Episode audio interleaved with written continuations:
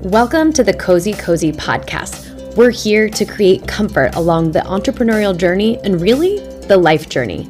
Join us for inspiring, dynamic conversations that make the arduous process of venturing out into the unknown feel more doable because we believe in making the impossible possible.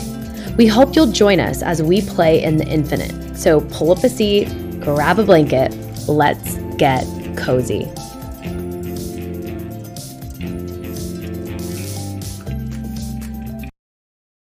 Welcome back to the kozēkozē Podcast. Today, I have a fun, like in real time learnings episode from my life. Um, I at first was like, I don't know this is going to be helpful for people. And then I realized, wow, like I wish former me could have known this. And I know from the entrepreneurial accountability that I've been hosting uh, for Q1 this year that there are some people that want to create products that have the goal of you know, building something, creating something as a part of their coaching business or services business. So, um, I want to share some of my insights in kind of a fun, bullet pointy list way. I don't typically, you know, you guys know me, I just turn it on and start talking most of the time, and it's more of a channel. But I actually wrote down 10 bullet points, and for me, this serves to share kind of what I've really been wading through. A lot of the solo casts have been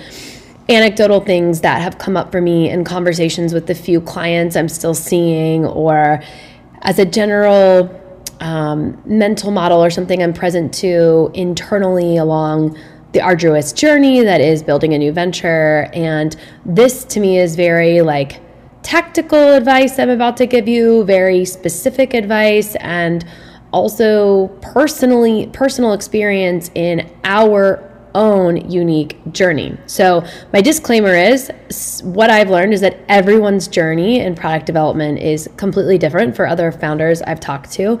Um, there's no one way to do it. Um, I hope, and this is, you know, we're two minutes in, and my hope is that this is the most important thing you take away. But the most important thing you take away is that you're literally not going to know how to do it until you're in it. I repeat, you will not know how you're going to create your products until you're in the process of creating them. So it's sort of like the sink or swim sentiment of like, you're not going to figure out how to swim until you're in the water. Like, and then I laugh at myself because I remember when I was very little in swim class, they made us lay on our tummies on a bench and like practice swimming with our arms. So like, yeah, you can do that, but that's what this podcast is for is like pretend practice, right? You're really not going to know what is best for your venture and for your product development journey until you actually decide to get in the water and be a yes to getting on the journey, to getting on the path. It's like a hike, right? Like I don't know how hard the hike's to be, until I'm actually hiking and experiencing the present moment of the hike. Uh, I did a hike in New Zealand called Roy's Peak, and it was. Uh, my stepmom was like, "It's really hard. Like, it's not going to be easy. Like, I'm, I'm not. I'm just warning you. You know, it's pretty hard." And then Jeff was looking at the trail map. He's like, "You know, American Lake and Snowmass?" And I was like, "Yeah." Or Aspen. I was like, "Yeah." And he goes, you know how that one starts with like a lot of steep uphill? And I was like, yeah, it's like, just imagine doing that the whole time for, for four hours. And I was like, oh, okay. And so I kind of knew I was in for something hard. And then in the experience of it, I, I, I could perceive in real time in the present moment what hard was going to actually feel like for me. So I disclaim all of that because that is my ultimate overarching top line like learning from all of this. And I'm going to hopefully elucidate for you guys today how much I really mean it. Like you will not know till you're in it how it's going to go. So I'm going to take you through my top 10 learnings from product development this th- thus far. And also, caveat, we have not launched anything yet. We are still in product development and we become the best teachers when we're teaching from something that is recently grounded in us and, and something we're really experiencing uh, when our pain is still fresh, right? Like I taught fat loss 10 years ago when I was going through fat loss. and I was the best teacher for it at the time. Now I'm like, oh, I'm not, I, I could teach you how to do it, but it's not resonating with me. So I'm probably not going to resonate with you. So, anyway, this feels hot for me. This feels precious to me. And I really do hope that it brings you guys some clarity, some insights, and really more than anything, courage to just get started and put the ball in motion because it's like leap and the net will catch you, or like you take a step, universe takes a step. It is really, truly co creation. So, without further ado, I am going to get started with my first learning. Okay, so tip one, number one may seem obvious to some, but it definitely wasn't for me. So I always asked myself if I were to build a product, where the heck do I start? So, in the actual exercise of thinking about that, the first time I went through, you know, really, really being curious, I was talking to the co founders of Nike, uh, who created the Muff Mask, which is a sheet mask for your vulva uh, that they sell at Nordstrom and lots of places. Their episode was awesome. You can find it here at the kozēkozē Podcast. Um, they, I was like, so where did you start? And like, they still like weren't, I, it still didn't make sense to me. But like, I knew that, oh, they had a connection and then they called so, and I just, I just remember thinking, this, who would I call? But the day I decided to move forward with kozēkozē is when I I think I, I don't I wish I even knew. I should have like journaled it. Like what the heck did I Google? But I have a feeling I Googled, you know, like product development, right? Product development support or product development team for hire, something like that. And I found a company located in Austin, Texas that develop takes you from literal design concept to your first order which is huge when you are like I don't have factory connections, I don't have a designer on hand like they kind of have the whole team and they do the project management for you. Obviously you're paying a premium on that. But what I've learned the hard way in the past with my book experience was like sometimes you could hire someone, but then they don't work well with the other person, or both people have like cross uh, skills where like they could both kind of do the same thing. And this just felt like a one stop shop to do it. And so when I submitted payment with my first little angel check from Jeff of $5,600 to get started um, on the postpartum bra that we're designing, I was like, okay I'm, I'm doing this and I'm putting a lot of trust in these people. And coincidentally, the designer they paired us with had 10 years of lingerie design experience, experience, which is amazing. And are we still experiencing issues with factories and, and our prototype and all that? Yeah, like it's part of the bumpy road. I'm going to get to more about how to navigate that later. But my first learning is pick a team to help you that's like a team for hire. Thinking that you have to hire the people and pay them full time or pay them all these different people contracting fee to build your own, you know, lab to create your own thing is like crazy, right? Because that would make it feel like, how do I ever do that?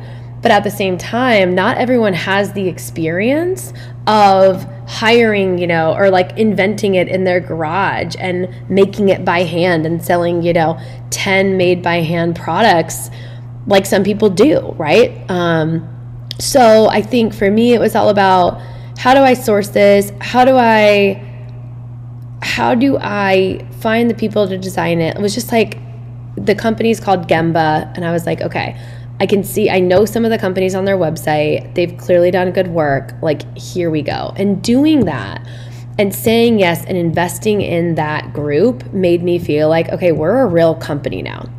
And along the product development journey, it actually helps co-create your brand right? Because they're going to ask you questions. Well according to like your brand or your vibe like what would you do here? Or what materials align with the ethos of your company? And you know so it really being in product development actually helps co-create your brand. Now don't get me wrong if you are a um, you know, if you are someone that, you know, just had this inspired download about the name and the brand and the colors and the mission and the purpose and the why, and you just had it all, and the product can easily just fit inside that, cool. But in my experience, I had an idea for a product and I had a rough idea of the company and where it was going to go and how it was going to work.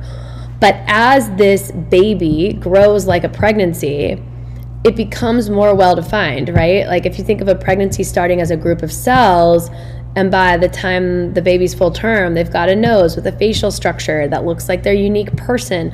It's like that the product that we're developing is actually help defining define us as a company. So that's like an aside to part 1 but it also is uh, connects to my second learning which is that your product development will and should be ceo led like it it is a if you are the founder or the co-founder ceo coo like you are informing this. You are birthing these products. Like maybe in the sense we're talking cpg right? Consumer packaged goods. Maybe in tech you know you you are hiring either a CTO or just a tech team that's building it and you're overseeing it but still you're guiding it you're fostering it. It's like you're parenting this you know baby that's maybe being grown by a surrogate so to speak. So i think that good companies have product development inspired by guided by fostered by the ceo and or co-founders.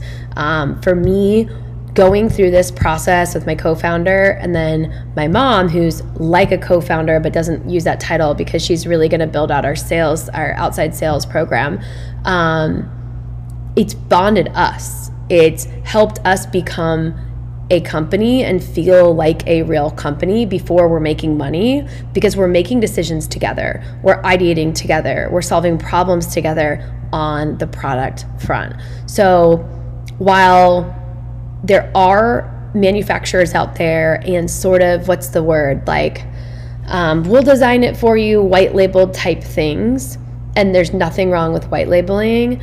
Um, if you're really setting off to create something unique make sure whatever team you hire or group you hire to bring it to life is letting you guide the way because that is true creation. And if you are the founder of the company, you want to be steering that ship that is the thing that's going to be sold to make you money. Um, might seem obvious, but feels really important. Um, the third thing is concurrent product development. Now, I fully understand because I'm literally in it that you may only be able to fund one product at a time, especially because you may need to reserve money for that first big inventory order, which is also known as an MOQ, which is the minimum order quantity, which is what a factory says they'll do. It's like the boundary that they throw up to say, hey, we're not going to just make two of these for you to sell. Like we're we're only going to make all of this if if we can make some money. We want to make money, so we have to do, you know, 10,000 of these for your first order. So depending on your budget will depend on what manufacturer you can work for. So again, totally understand if you can only work on one at a time. So I want to tell a little side story about kozēkozē and how our product development has been working over the last 6 months because it's a really interesting story to me about concurrent product development. And obviously, a real life product selling company is going to have concurrent development, but we're talking about startups. Um, sorry, I should caveat all this with like, we are talking about startups here. So we set off on the postpartum bra. We are developing, this is like the first time I'm like really saying it because we filed our patent, the world's first absorbent disposable bra. So I guess I'll make a little plug for that and then I'll go into our design um, or our, our, product journey. Um, this is designed to create lag time when your breasts are completely and fully engorged and your bras don't fit. Why is that important? It's important because when your milk comes in, you're gonna be leaking and spraying milk everywhere. And right now, you could you don't want to pump when you get home from the hospital because that will send your supply haywire. And when you're engorged, the last thing you want to do is tell your boobs to make more milk by pumping them, right? So the solutions on the internet are to sleep in a bra with pads, sleep on a towel, which is like pathetic, dress comfortably, uh, or you know, make sure you nurse for relief. But like your baby might not be hungry, like the baby might not want to take a shower in your breast milk if you're spraying everywhere. So yes, there are devices out there like the Elvie Catch to put in your bra, but the devices and options currently involve wearing a bra and putting pads in them. And yes, I'm fully aware they do make absorbent nursing bras. However, they don't make disposable nursing bras. Why is that important? It's important, and now I just sound like I'm selling my thing, but hey, I need the practice, so here we go. It's important because your bras are likely not gonna fit when you come home from the hospital because you're so engorged. And when your milk comes in and your bra's too tight, like I bought a double E or a double G at the very end of my pregnancy. I thought I would never need that size, but I, my boobs just kept getting bigger and bigger and bigger during my pregnancy. Then I go to the hospital, have the baby, my milk comes in, and my double G doesn't fit. And my nipples were so sore, I couldn't stand the feeling of that bra. So I was left with like a cami to wear and try to keep the nipple pads in the cami, but then they'd fall out, and then I'd get so engorged I had red marks from the cami on my chest and my boobs. So this is coming from a real pain point. And the reason that disposable is so important is because you don't want to buy a new bra. You will not have the mental capacity to buy a triple F size bra and know what size to fit when you're caring for a new baby. You're going to lose time shipping it there. And oh, by the way, you're leaking in it all the time. Do you want to spend a shit ton of money to buy seven of them so you don't have to wash it every single day? Probably not. So that's why we're inventing that. so once we press go on that with Gembah and we started working on the design and we started looking at materials and, and figuring all of it out, I was talking to my co-founder and we were like, okay, well, we should naturally obviously have a nipple balm to go with that phase when you are just cracked and raw and bleeding and uncomfortable. So what can we do? What can we create to allow for that you know, to feel good. So we came up with our swipe on, glide on, single hand use, beautiful tube that we will be selling called Nip Gloss. And uh, we love the formula, and we picked a group out of Oregon that formulates that they, they only work with all natural ingredients, some of which are certified organic already. We got to meet with our chemist, amazing team, all good, right? Then we found a packaging person through our team uh, in Austin that helped us source tubes for our nipple balm. But what's hilarious about all of this, and the reason I'm telling this story is I think it's really important, is it was late October or early November when we decided to, we're like, you know what? We, we pressed go at the end of September on the bra. Two months later, we're like, we should do a nipple balm. Obviously, it makes sense and we priced out some tubes online and we were like okay like the tubes will be like 2000 bucks and it looks like we can do our, our the, the minimum order quantities like between three and five thousand dollars and the r&d development fee is like 2500 so i'm like oh like this is a less than $10000 project. Like i feel like and it's quick like we should do the nipple balm or you know we call it nip gloss. We should do the nip gloss and then um, it'll also give us if, if we launch that first because we knew the, intuitively we knew the bra was going to take a while. Let's do that gloss and then that way we'll be able to test out our third party logistics. We'll get our website up and running. We'll be able to start a marketing you know process and it'll just give us practice. So obviously the product is amazing and soothing and so important and going to really make a lot of moms lives much more comfortable and less messy and we're like, timing wise, it's going to be really helpful for us to learn and launch that first. And it'll build momentum into the bra and da da da. So that was why. All we knew is we have a lab and we'll ask our packaging guy to help us find tubes. Cool. Yeah, that turned into a $25,000 project. and it's not good. It's not done. Clearly, we've not launched it yet, and we thought we were going to be selling it in February or March, and it's March fifteenth and uh, we're going to be able to do it in June. So that brings me to another point that's actually my point one, two, three, four, five, six, which we'll talk about in a little bit, but it's you need to at least have six to 12 months before you plan on launching anything because the timelines are probably the hardest part of all of this. Understanding when you need to have your shit together for third party logistics and marketing were things I was concerned with on day one. So I started exploring them. I've got everyone queued up, and then the product development is like the elephant in the room that's like, hey, not yet, not yet, not yet. I'm not ready to be born yet, right? So that's why I'm doing this episode because I would have never understood that delicate science that is art and science that's trying to figure out the timelines. So, long story short, with our example of concurrent product development, is that between the two of them, it's really done a few things. It's helping take our average order value up, right? Because there will be two products to buy instead of one. And we're not selling like luxury goods for thousands of dollars. And on top of that, it's it's allowing us to work with different vendors and understand how different vendors work and then helping us understand what types of vendors we like to work with. And so in the vein of understanding wow we thought nip gloss was going to be a three to four month project and it's turning into like a nine month project like just like a you know freaking child uh, childbirth. So we were like okay so now that we see that if we want a product to come out by August, which I was like, oh yeah, we'll like start that one in May and launch it by August. Like again, never been here, never done that. There's a lot I don't know. I realized the other day, I'm like, even though our budget doesn't really want to hold our other unique product that's an ergonomic P cup, we need to get started on it.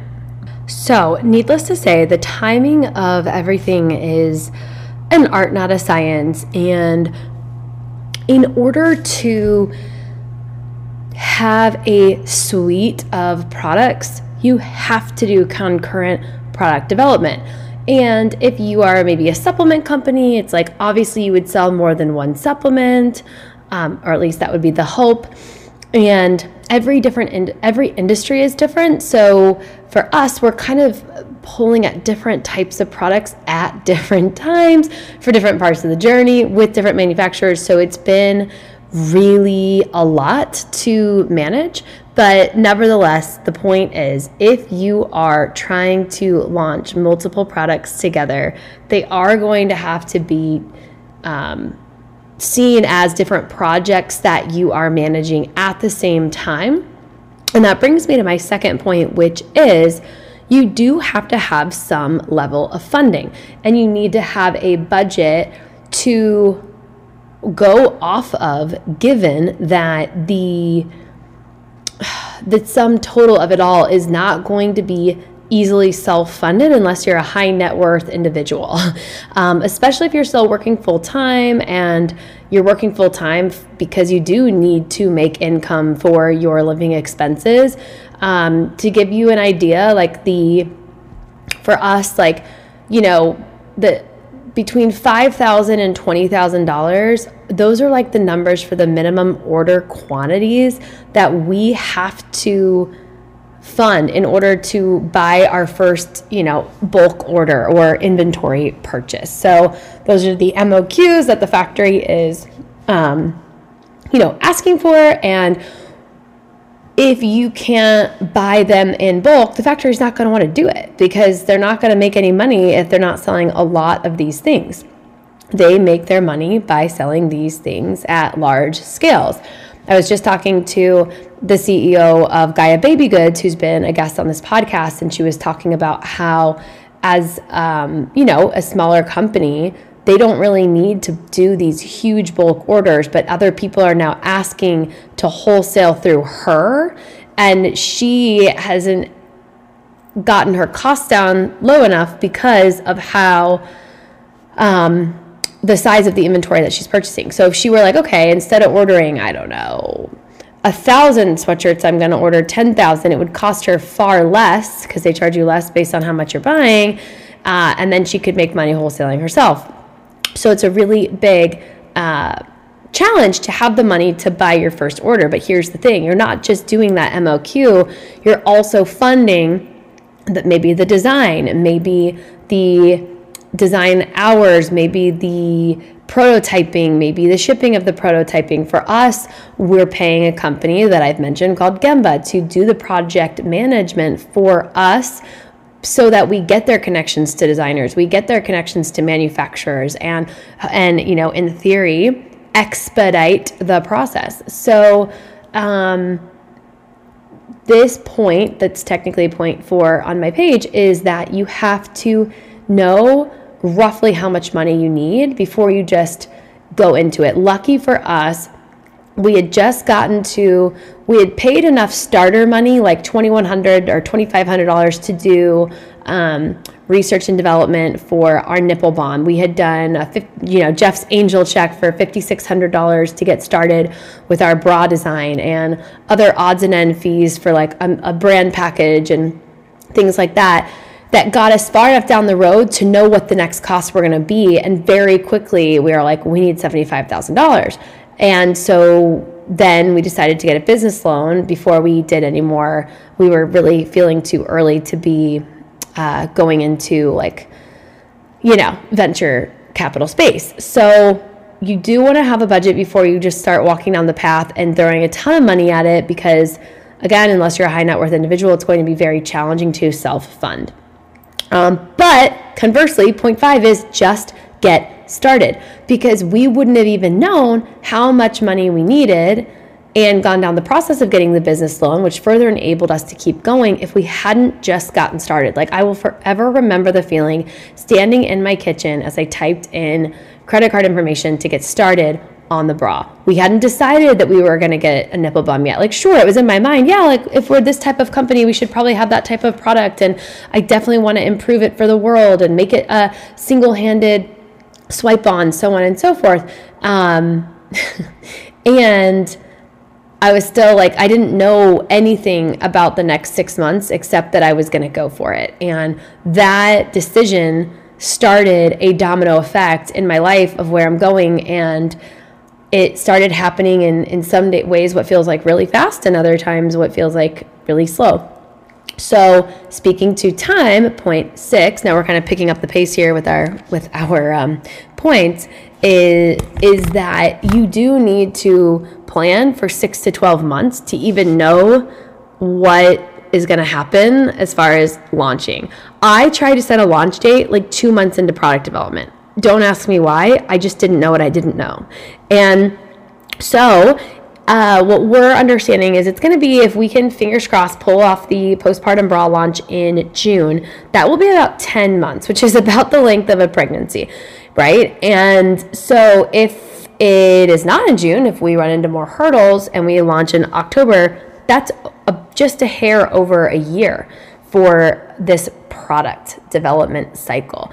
And I don't think that that's super abnormal. I mean, perhaps if you have a team of 20 people working on a product and manufacturers at your fingertips and, and or maybe your own in-house manufacturer for these more established companies, it wouldn't be that long, but I'd like to think that good things take time. And my co-founder Lily always reminds me of that. So, um, if I could go back in time, just even six months ago, I would say don't do anything except product development until like May.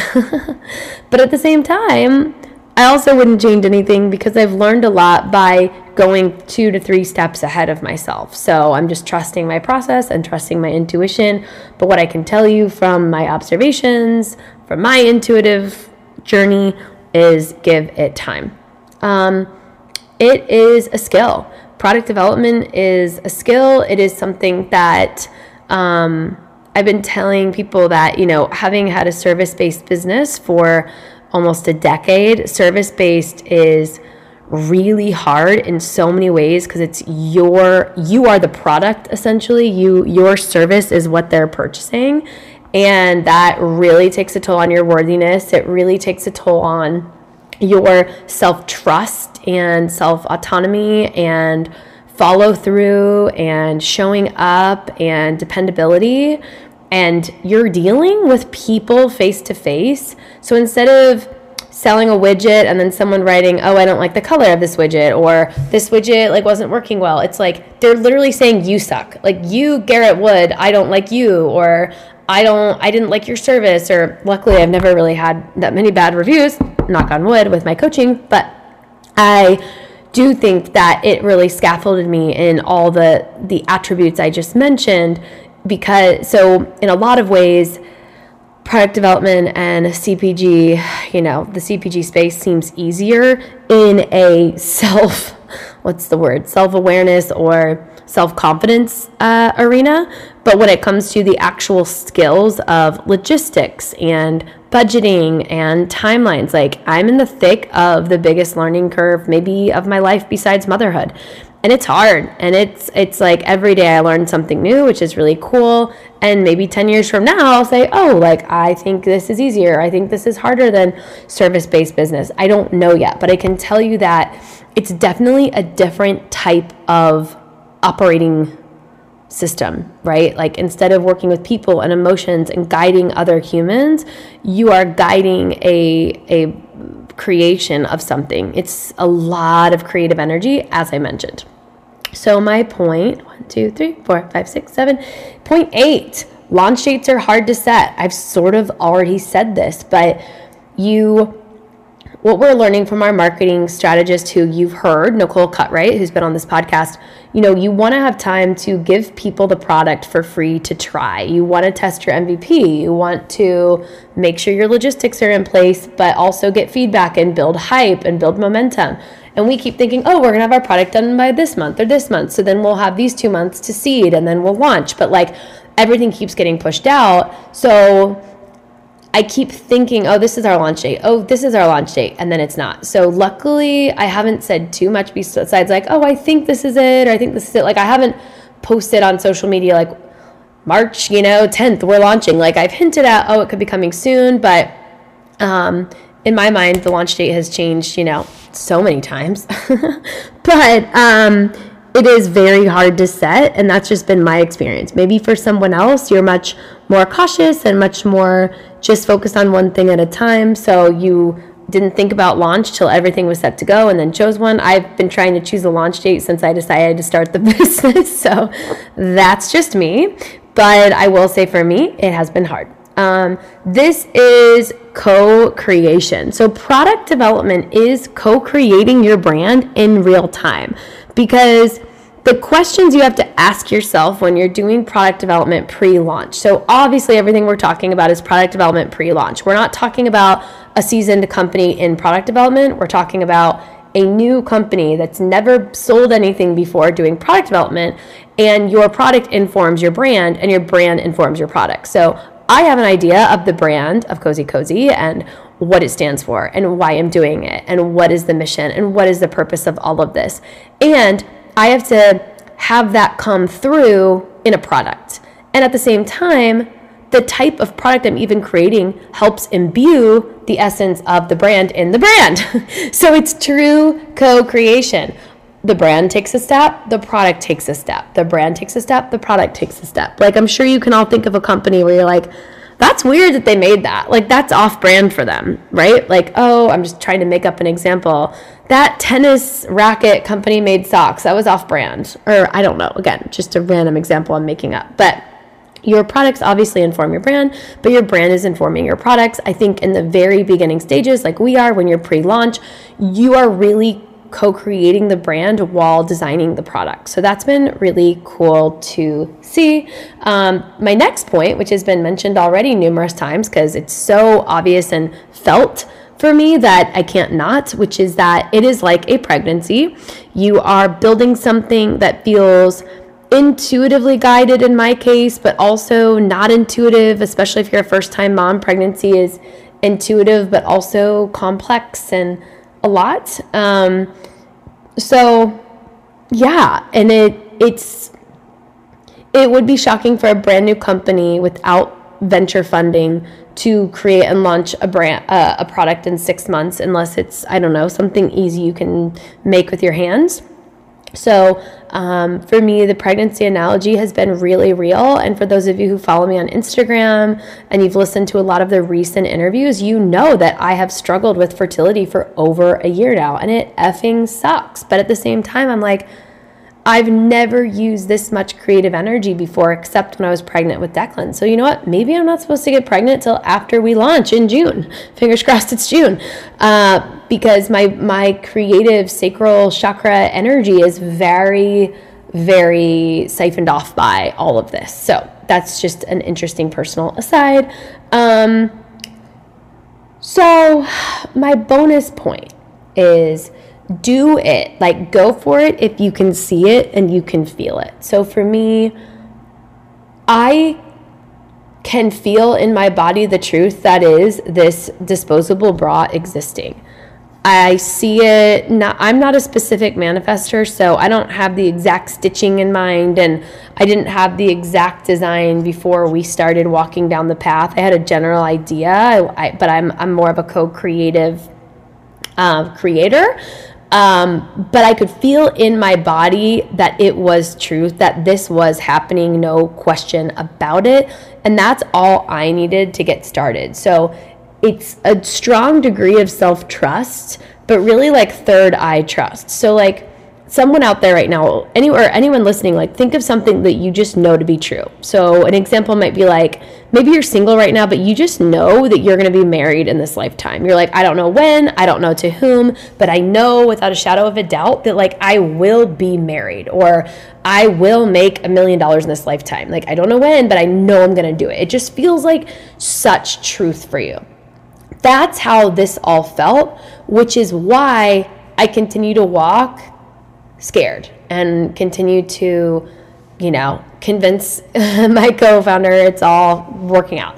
Um, if you can see it, whether that's third eye or you can feel it in your body as truth, go for it because no one else can feel that. And if you keep staying in the mind and asking other people, well, what do you think about this idea? No one else is going to feel your truth or see your vision as clearly as you do. So, yes, as a CEO, as a leader, as a founder, your job is enrollment and engagement, like enrolling people in your idea and helping them to see it as clearly as you do.